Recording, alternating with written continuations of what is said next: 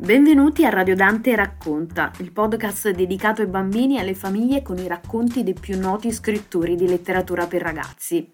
Il paese senza punta di Gianni Rodari, tratto da Favole al telefono.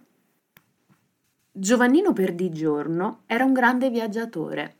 Viaggia e viaggia, una volta capitò in un paese dove gli spigoli delle case erano rotondi e i tetti non finivano a punta, ma con una gobba dolcissima. Lungo la strada correva una siepe di rose e a Giovannino venne lì per lì l'idea di infilarsene una all'occhiello. Mentre coglieva la rosa, faceva molta attenzione a non pungersi con le spine, ma si accorse subito che le spine non pungevano mica. Non avevano punta e parevano di gomma e facevano il solletico alla mano. Guarda, guarda, disse Giovannino ad alta voce. Di dietro la siepe si affacciò una guardia municipale, sorridendo. Non lo sapeva che è vietato cogliere le rose? Mi dispiace, non ci ho pensato. Allora pagherà soltanto mezza multa, disse la guardia, che con quel sorriso avrebbe potuto benissimo essere l'omino di burro che portava Pinocchio al paese dei balocchi. Giovannino osservò che la guardia scriveva la multa con una matita senza punta e gli scappò di dire Scusi, mi fa vedere la sua sciabola? Volentieri, disse la guardia, e naturalmente nemmeno la sciabola aveva la punta. Ma che paese è questo? domandò Giovannino.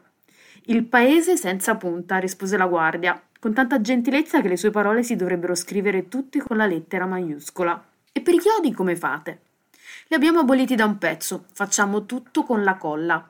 E adesso per favore mi dia due schiaffi. Giovannino spalancò la bocca come se dovesse inghiottire una torta intera. Per carità, non voglio mica finire in prigione per oltraggio a pubblico ufficiale. I due schiaffi, semmai, dovrei riceverli, non darli. Ma qui si usa così, spiegò gentilmente la guardia. Per una multa intera quattro schiaffi, per mezza multa due soli. Alla guardia? Alla guardia. Ma è ingiusto, è terribile. Certo che è ingiusto, certo che è terribile, disse la guardia. La cosa è tanto odiosa che la gente, per non essere costretta a schiaffeggiare dei poveretti senza colpa, si guarda bene dal far niente contro la legge. Su, mi dia quei due schiaffi e un'altra volta stia più attento. Ma io non le voglio dare nemmeno un buffetto sulla guancia, le farò una carezza invece.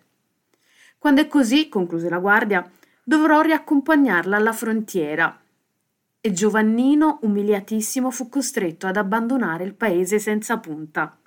Ma ancora oggi sogna di poterci tornare, per viverci nel più gentile dei modi, in una bella casetta con tetto senza punta.